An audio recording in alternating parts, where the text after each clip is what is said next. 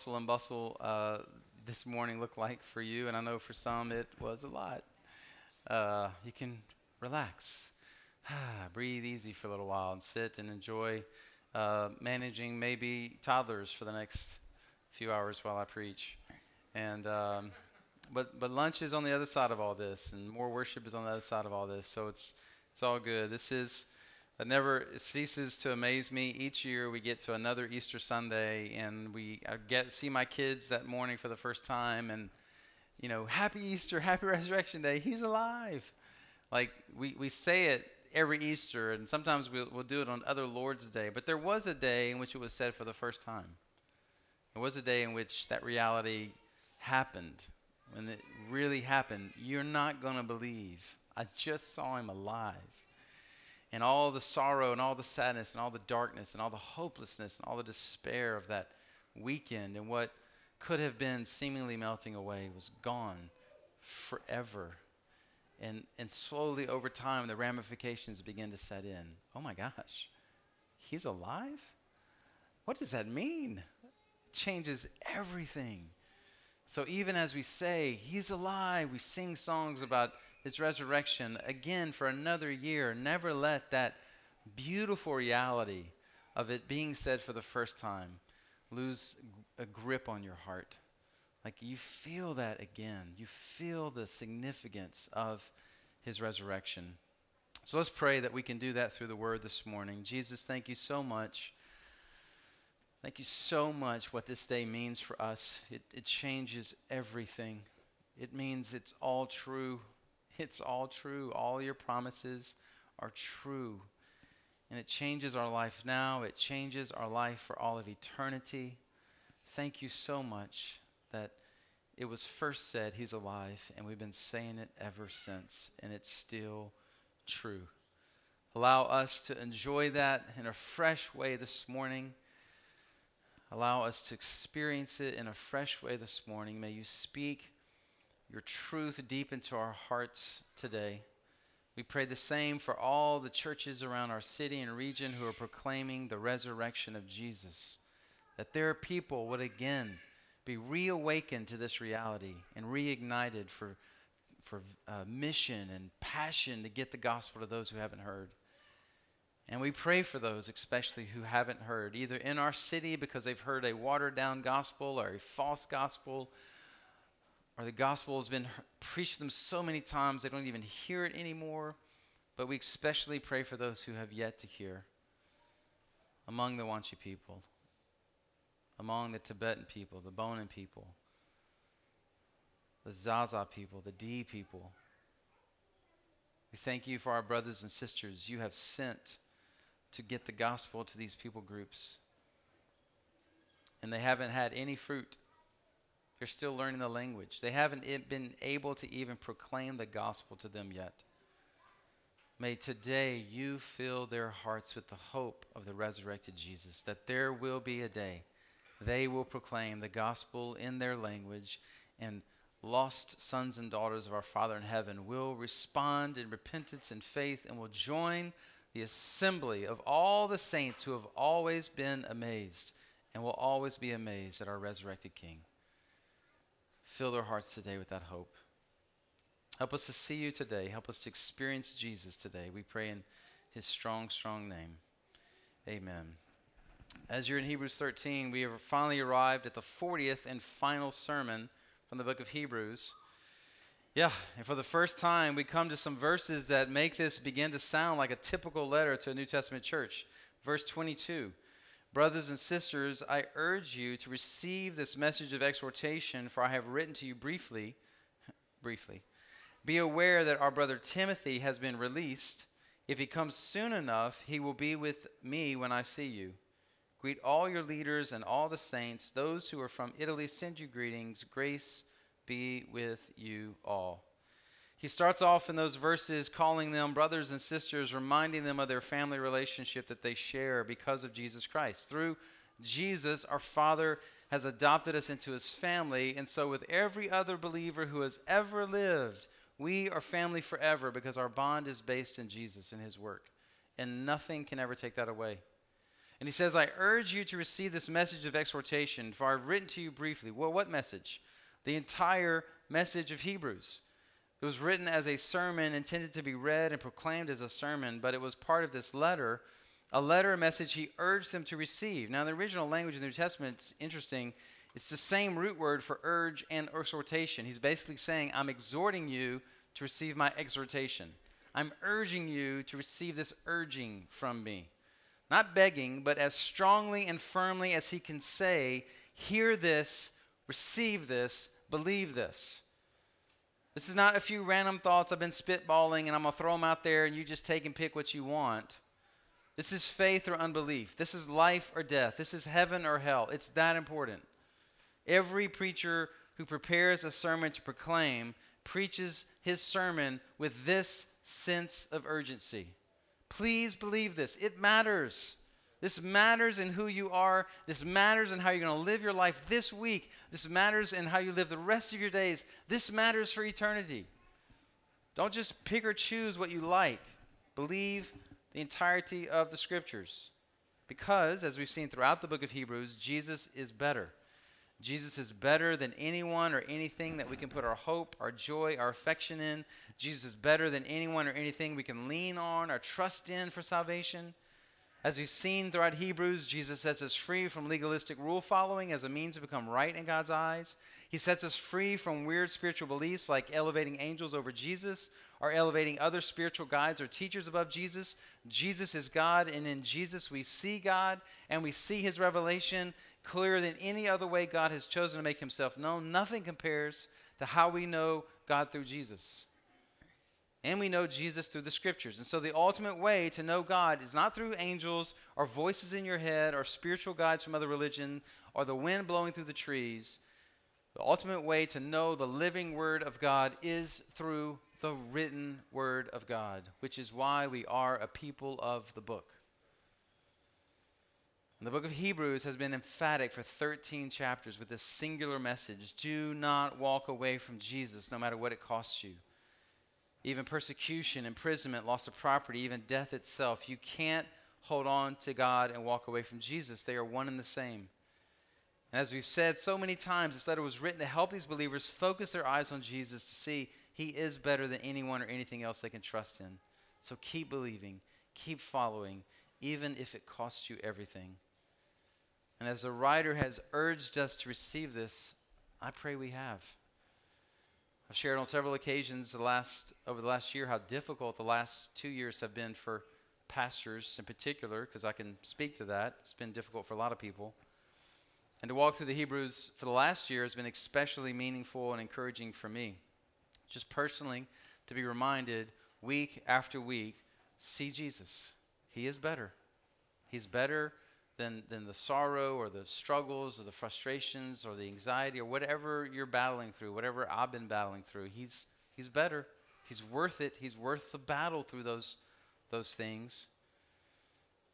This walk through Hebrews has given me grit to continue, a rock to stand on. Jesus is worth it. Many pastors in a lot of denominations are saying, I'm done. I can't do this anymore. I'm finding a different way to spend my time, my career. And there have been days I've pondered the same. But Jesus keeps bringing me back to his love his love for me, his love for you, his love for others that we're trying to reach. And this walk through Hebrews has helped sturdy my soul in beautiful ways that I didn't know I needed. It's, it's kind of like he knows what we're going to need and then provides exactly what we need so that when we get there, we have everything we need. He kind of knows what he's doing. He's a good father. And I hope as we walk through this book over the last year, that's how you've received this book, that it's been a feast for your soul. And I hope when you come back to Hebrews in your own personal study in the years forward, like there will be, oh man, I remember, I remember walking through that passage and how Jesus spoke to me and how I was encouraged and how my faith was emboldened, how my fears were dissolved away. And I hope and pray that Jesus in your eyes has become more beautiful and big and amazing, and your affection for him is intensified. And I hope that you will take time to share how he's done that with other people. Like when your missional communities gather, maybe your family today, or when your DNA gets together, or maybe you'll go in workplace and you'll post. Here's some of the ways Jesus encouraged me as we walk through Hebrews. I'm thankful for that. Give him public praise and worship. The last two verses refer to one of Paul's main companions, Timothy, who it seems has been in prison and could be traveling with Paul to see them if Paul is the author of Hebrews. Some people say, well, of course he is. Look at Timothy, but that's not enough evidence. Could be a number of New Testament writers, but ultimately it's the Holy Spirit who's writing and sending this letter. A desire for the saints to all greet each other. He talks about greeting each other or greet those from Italy, the simple kindness of sharing affection as a family, not to be overlooked or dismissed, but encouraged. The simple acts of kindness that we can express to each other as family go a long way to us actually feeling as family. Never overlooking the simple courteousness and kindness that we share with each other. And then lastly, he says, Grace be with you all. Like we like to make distinctions between common grace, the grace that God extends to all image bearers. In other words, you don't have to be a follower of Jesus to enjoy a beautiful sunrise, a delicious meal, to laugh with the people that you love, to weep with the people that you love, to to be a successful doctor, lawyer, engineer, teacher, mom, anyone can can be good at those things whether they're a Jesus follower or not a Jesus follower. All people receive this common grace and they experience these things and we as God's people can see that, celebrate that and use that as a bridge to share with them, "Hey, you think you think that's good? You wake up every day, you enjoy your job, you enjoy your family? Let me tell you about more of God's grace, his saving grace that He's expressed through His Son, Jesus Christ. And this is the grace of our Lord Jesus, which He's referring to in verse 25. Jesus, you could translate it like this Grace be with you all. Jesus be with you all. And guys, that's possible because of what we celebrate today. He's alive.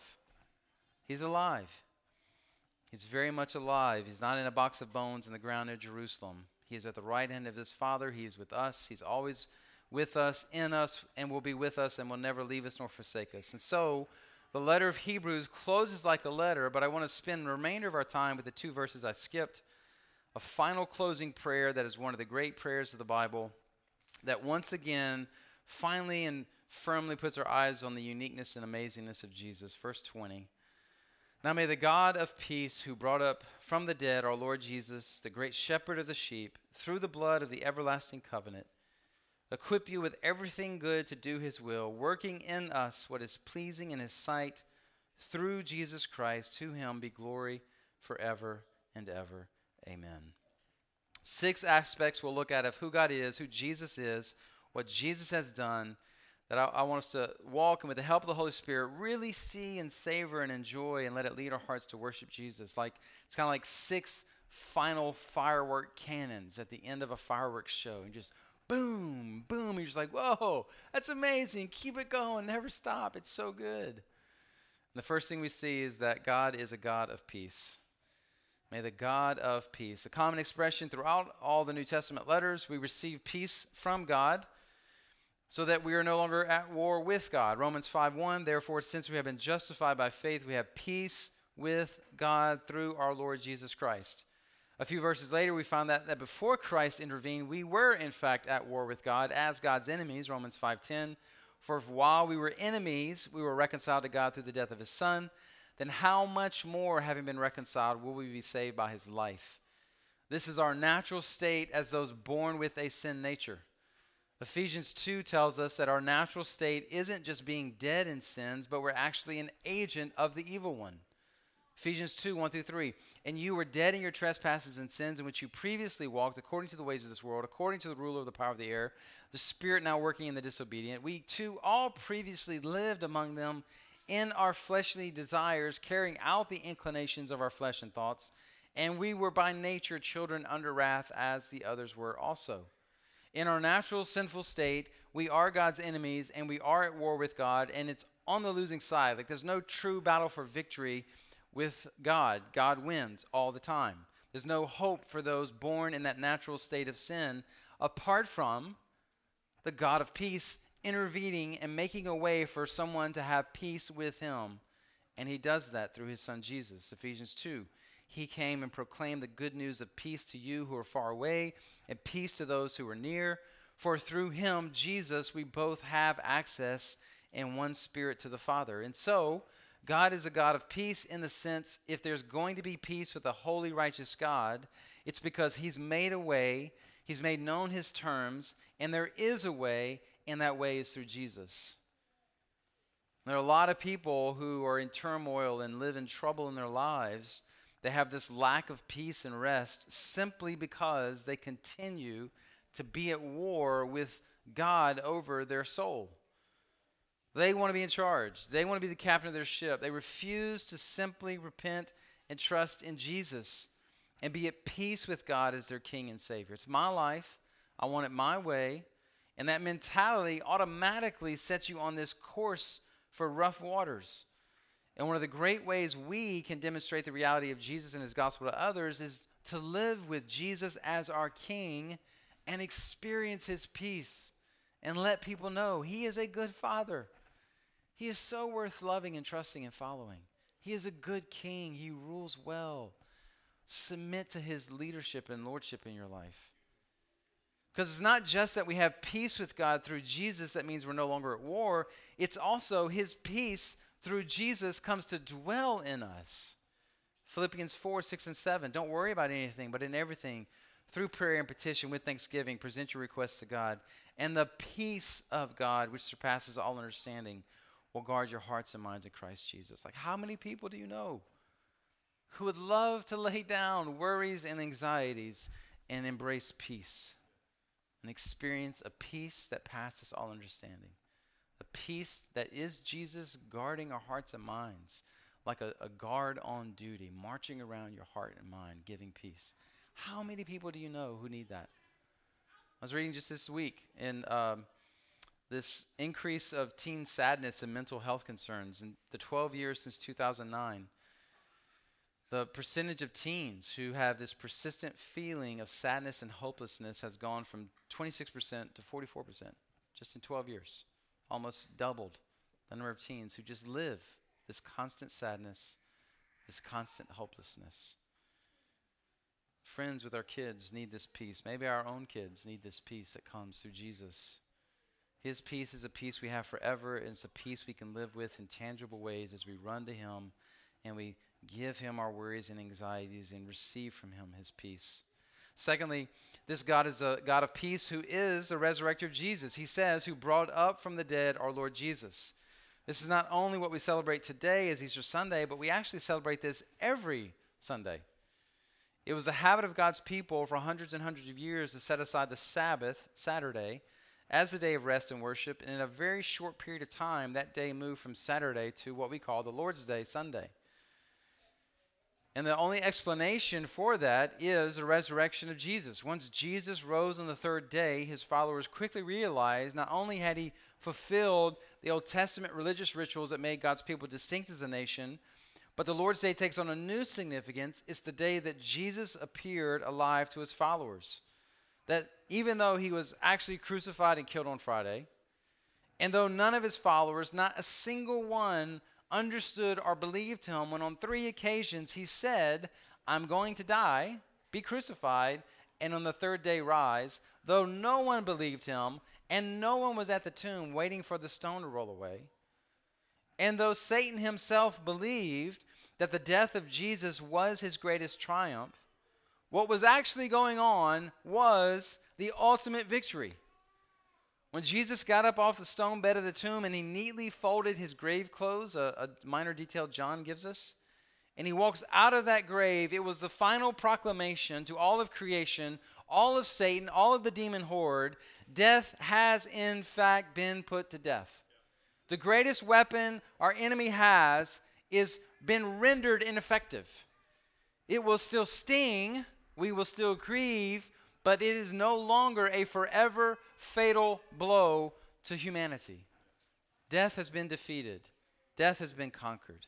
It holds zero power over us. It's so been transformed by Jesus. Paul calls it throughout the rest of the New Testament a nap for believers. Sleep. The people that we love are going away temporarily from our presence, taking a nap, and we will soon be reunited with them. To grieve for Christians, it is to be sad because we love that person, but it's a temporary parting of ways. One day there will be a reunion of all those who have died in Christ, and we will be together as God's people in His presence, and we'll never, ever say goodbye again. All because of what happened 2,000 years ago on a cross in a tomb. Jesus said, It is finished. Everything has been accomplished for this redemption to happen, and then declared that at the empty tomb. It's done. I won. This is the power of the resurrection. So important, Paul would say to the church in 1 Corinthians 15. They were struggling to believe you could actually rise physically from the dead. Like, that seems ridiculous. Just as all of us struggle to believe that. Like, I can't believe that actually happens. And Paul says, I know you're struggling to believe that, but I'm telling you, you can because he did. And how do I know Jesus rose physically from the dead? Because I saw him myself. I wasn't the only one that saw him. All of his closest disciples, uh, disciples saw him. All of his closest family members saw him. What would it take for you to convince your siblings and your parents that you are, in fact, the Son of God, the Messiah risen from the dead? You would have to, in fact, rise from the dead. That's the only way I could convince my family I'm, in fact, God in the flesh. Jesus did that. And his family went from kind of, I don't know about him, to he's God, he's Lord. We're giving our life to make him known because we saw the sinless life all those years. Now we saw his ministry, we saw his death, and now we've seen his resurrection. He's the one. He, he appeared to Paul, who was basically a terrorist against the early church, going around persecuting, imprisoning, and killing, and watching Christians be killed. Paul, on the way to Damascus to do more of that, is stopped dead in his tracks by the re- resurrected, uh, resurrected Jesus. He's convinced all those who could only be convinced by the resurrection. He appeared, Paul says in 1 Corinthians 15, to over 500 followers at a time. Nobody can all have the same hallucination or dream at the same time. The best evidence for what happened in the first century is exactly what the Bible records. Jesus, in fact, rose from the dead. It's so important to our faith. Paul says you take this away and the whole thing collapses like a house of cards. It's a joke. We are to be pitied, he says.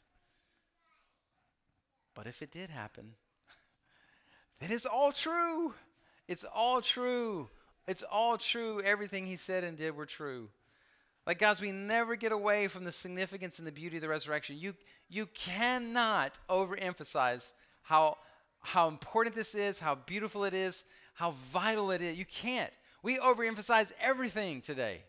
Everything is the greatest, everything is the GOAT. This is the best song, this is the best movie. We'll send videos to people, and 10 minutes later, when you remember what we sent them. I don't even remember what that video is about because I've looked at 17 more since then. But it's the greatest video I've ever seen. It made me laugh. So, everything is overemphasized today. That's temporarily gone like a wisp. You cannot overemphasize the resurrection of Jesus, how important it is to our faith. Thirdly, he's the great shepherd of the sheep. First time Jesus is referred to in this way in the book of Hebrews. This would be a very well known metaphor to the Jewish people. While Israel was in exile, so they were defeated by the Babylonians around 600 BC, a little 586 BC. They were taken by exile to Babylon. While they were in that exile, being punished by God because of their sins and rebellions, they had several prophets living among them, and one of them was this guy, Ezekiel. Ezekiel would give them messages from the Lord about why he had removed them from their land and why he allowed them to be defeated by Babylon and why they were experiencing his discipline. And unlike many so called prophets of today, Ezekiel actually did speak the word of the Lord and his truth. And he says in Ezekiel 34, The word of the Lord came to me, Son of man, prophesy against the shepherds of Israel. Prophesy and say to them, This is what the Lord God says to the shepherds Woe to the shepherds of Israel! You have been feeding yourself themselves. Shouldn't the shepherds feed the flock? You eat the fat, wear the wool, butcher the fattened animals, but you do not tend the flock. You have not strengthened the weak. You have not healed the sick, bandaged the injured, brought back the strays, or sought the lost. Instead, you have ruled them with violence and cruelty. They were scattered for a lack of shepherd. They become food for all the wild, wild animals when they were scattered. Your leaders, your shepherds, Israel, they were not for your good. They did not lead you well. They fed themselves. They didn't take care of you. They cared for themselves, not you. And in this chapter of Ezekiel, he goes on to describe God doing the exact opposite of these horrible shepherds. God's going to take on this role of being a shepherd himself. He says, in fact, if you keep reading, I will go and search for the lost flock, my scattered flock. I will rescue them. I will gather them from among all the peoples. I will tend to them. I will feed them good food. I will tend to my flock. I will seek the lost, bring back the strays, and bandage the injured and strengthen the weak. And a few verses later, he gets even more specific. Verse 23 I will establish over them one shepherd, my servant David, and he will shepherd them. He will tend them himself and, he, and will be their shepherd. I, the Lord, will be their God, and my servant David will be a prince among them. I, the Lord, have spoken. Now, David's been dead for 300 years. Who in the world is he talking about? An obvious pointing to the one who would come in the line of David and fulfill this prophecy of caring for God's sheep. And Jesus shows up and in John 10 says, I am the good shepherd. The good shepherd lays down his life for the sheep. Verse 14 I am the good shepherd. I know my own, and my own know me. Just as the Father knows me, and I know the Father, I lay down my life for the sheep. He is our great shepherd. No one, no one cares for you more than Jesus Christ. No one knows you more, knows you better than Jesus Christ. No one is more drawn to you. No one has paid a greater price for your soul, for your love and your devotion. He is with you always. He, no matter where you go, there's nowhere you can go. He doesn't go with you to feed, to protect, to care, to lead. He is our great shepherd. He is for your good, He is for your well being, He is for your care, your life. He gave up His life so you could live and have His life. We talked last week about how pastors serve in that role as shepherds for the flock. In the ways we do that best, it's only because Jesus is alive in us and He empowers and enables us to do that when we do it well. And when we fail you, which we do, and you see our flaws and imperfections, which we have lots, then that's when you say, you know what? They're not the great shepherd. They're okay. But I have a great shepherd. And I keep running back to Jesus to help sustain me when other people let me down and other people fail me. He gave up his life so we could live, which is the next phrase, number four, who shed his blood and made an eternal covenant through the blood of the everlasting covenant. Hebrews is a bloody book. The Bible is a bloody book. In the garden, God gave our parents the entirety of creation to enjoy with one prohibition don't eat from this tree. If you do, you'll die. But deceived by the serpent, Satan, Eve gave in to the temptation while Adam just stood there saying nothing. And then he ate as well, and immediately their eyes were opened, and they saw that they were naked and they were ashamed. And the Lord, who had been walking with them and enjoying intimacy with them in the garden, uh, began to look for them and calling out to them, and they're hiding, asking this question Where are you? It wasn't because he didn't know where they are, it was for them to ask themselves, Where are we indeed? Why are we hiding? We've always enjoyed fellowship with him. What is going on? And there was separation where there had never been separation. And we learn from Genesis 3 that the essence of death is that very thing separation. Adam and Eve wouldn't die immediately for their sin, but they would be cast out of the garden away from the tree of life. Theoretically, if they would have never eaten from the tree of the knowledge of good and evil, they'd have lived forever in the garden, feasting on the tree of life. But they had to be cast away from that so they wouldn't eat from the tree of life while in sin and live forever in sin, which would have been horrible. In an act of mercy, God cast them away from the tree of life, cast them away from the garden. But before they were kicked out of the garden, God took the uh, an, uh, an innocent animal and used the skins of the innocent animal to cover over their nakedness and shame. They rebelled, they were separated from the fellowship and the source of life. Sin would infect all of creation, eventually kill and destroy life constantly. We live just in a bloody world but God, in an act of mercy, covered over their, their nakedness with the skins of an innocent animal. And this begins to help us see the full character and nature of God that we would not have known if He not, did not allow sin into creation, if He had not allowed Adam and Eve to rebel. God is holy, just, and righteous. So when He makes a command, His commands are not arbitrary. He's not just throwing stuff against the wall to see what sticks, but they flow from his character and nature. And to obey his commands is, in fact, aligning yourself with who God is and how we are created to live and how we thrive best. But our parents rebelled, and because we inherit that rebellious, sinful nature, it's part of what we have in common with all of humanity. So, what does a holy and just and righteous God do with his image bearers that he created to be fruitful, multiply, and fill the earth so that all creation can know and worship God? But we have said no. And our rebellious, sinful hearts that we inherited from our parents, we said, no, we don't want to do it your way. We want to do it our way. What does a holy, righteous, and just God do who also wants to be loving, gracious, and merciful? Well, a good judge, when the law is broken, hands out the consequences that come from breaking the law, punishment. But if a good judge doesn't condemn the guilty, he is no longer a good judge. So what does he do? How can a judge rightly condemn the guilty but also show mercy, grace, and love? Well, in our legal system, the only way you could do it is like a reduced sentence. Or maybe put them on probation, probation, or maybe put them in a nicer prison. But in God's courtroom, this is where the miracle of redemption happens. Because sin equals death, there is no reduced sentence. So what happens is the innocent judge steps down from the judge's chair, comes and stands next to the guilty party, and becomes their advocate, their substitute, like Katniss in the Hunger Games for Prim. I'll take her place. He says, I'll take their place. I know they're guilty. I know I'm innocent, but I'll take their punishment for them. In fact, go a step further and give them credit for my innocent life. So that when God looks at our name, he does see the sinfulness, but written over the top of all of it is the righteousness of Jesus. So that's really all he sees when he sees us. This is redemption.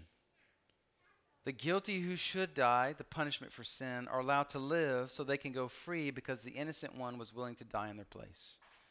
Romans 6:23 clear and concise as it gets. For the wages of sin is death, that's all we've earned. That's our paycheck, death, because we're sinful.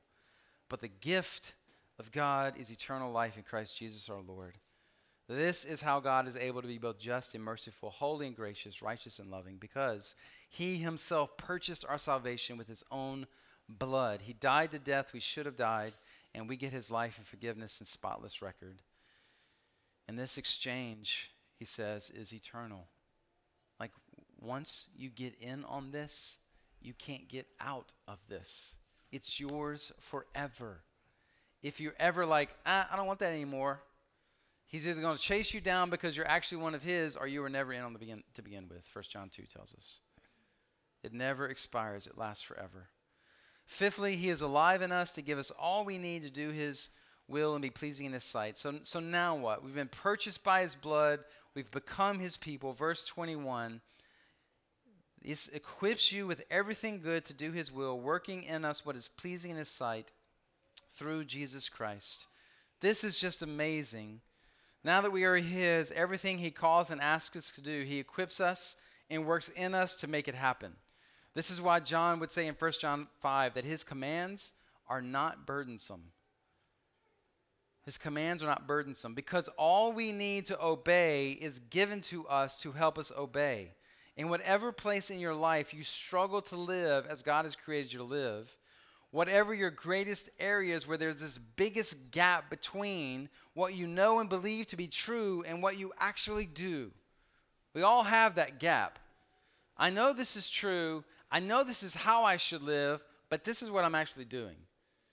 And your gap may be bigger or smaller than others, but there's a gap for all of us because we all still fall short. None of us perfectly get there. So, that gap that exists, it's important for all of us to always remember Jesus is inside of you to help you do what you don't think you can do. He's inside of you, always at work to close that gap, to shrink that gap as much as possible. It won't be fully closed in this life. We won't reach perfection in this life. Not until the, we're in the presence of Jesus and glorified forever. But He's always in you to help you to do what you don't think you can do. Take the hardest commands in Scripture, the ones you don't think you can constant, consistently obey, and Jesus is at work in you to make that happen so you can experience His power, His presence, His closeness, His love, and He doesn't stop. He doesn't quit. We quit on ourselves. I'm just a mess. Why do I even try? I'm checking out. We certainly quit on each other Uh, well, you know, I've been keeping record of their attendance and they're here today. Of course, everybody's here today, but you look down on each other. That's never how Jesus looks at us. He never quits on us. I am sure of this that he who started a good work in you will carry it on to completion until the day of Christ Jesus. Next week, we're beginning a walk through the book of James that, Lord willing, will carry us through the rest of the year. In fact, we have these uh, scripture notebooks, so pick one up for yourself you're going to be with us for the next year. Uh, we'll talk more about this next week, but we have those on the table on the way out. Um, James is one of the grittiest, hardest, in your face with how radical the Christian life is in the world books. That's the title of the series. Kidding. And you're going to consistently come face to face with this dilemma. How do I possibly live that out? How can I obey this? And we'll be constantly telling you, you can't. You can't do it. In and of yourselves, you will fail every time, which is a good thing because we love to make much of ourselves and talk about how amazing we are. And so you're constantly going to have to run back to Jesus. Okay, help me. I'm supposed to treat this person this way. I'm supposed to act this way. I'm supposed to love this way. I'm supposed to serve this way, sacrifice in this way, suffer this way. Help me, Jesus. If anything good is going to happen, it's going to happen because you are in me helping it happen. Lastly, the very last phrase what is this ultimately all about? Where is this ultimately headed? The end of verse 21 To whom, Jesus Christ, to whom be glory forever and ever. Amen. To Jesus Christ be glory forever and ever. The spotlight is for one alone. The songs we sing in the eternal state go to the book of Revelation. They're about one person. He is the source, He is the rock, He is the focus, He is it. It's all about Jesus. There's no one even close to who He is. And this Jesus who has done all that the book of Hebrews has cataloged and detailed and portrayed, this Jesus who has done all of this, and by his grace, he has applied it to a bunch of rebels like you and me. A bunch of bumbling, stumbling saints who seem to fall backwards into everything good over and over, doing his will over and over. This Jesus lives in us to empower everything we do, to affirm who we are, to remind us constantly of his great love for us. Who else is like this Jesus? Who else has done what Jesus has done? Who else deserves the worship and the glory of all of creation? John 13, 1. Before the Passover festival, Jesus knew his hour had come to depart from this world to the Father. Having loved his own who were in the world, he loved them to the end. He then goes on right after that verse to take the job of the lowliest servant, washing the disgusting feet of his 12 disciples, including the one who was about to betray him, including the one who was about to deny him. And he continued all the way to and through the cross. Dane Ortlund writes about this verse in Gentle and Lowly. And he says, When the Apostle John tells us that Jesus loved his own to the end, John is pulling back the veil to allow us to peer into the depths of who Jesus is. His heart for his own is not like an arrow shot quickly but soon falling to the ground, or a runner quick out of the gate, soon slowing and faltering. His heart is an avalanche, gathering momentum with time, a wildfire growing in intensity as it spreads.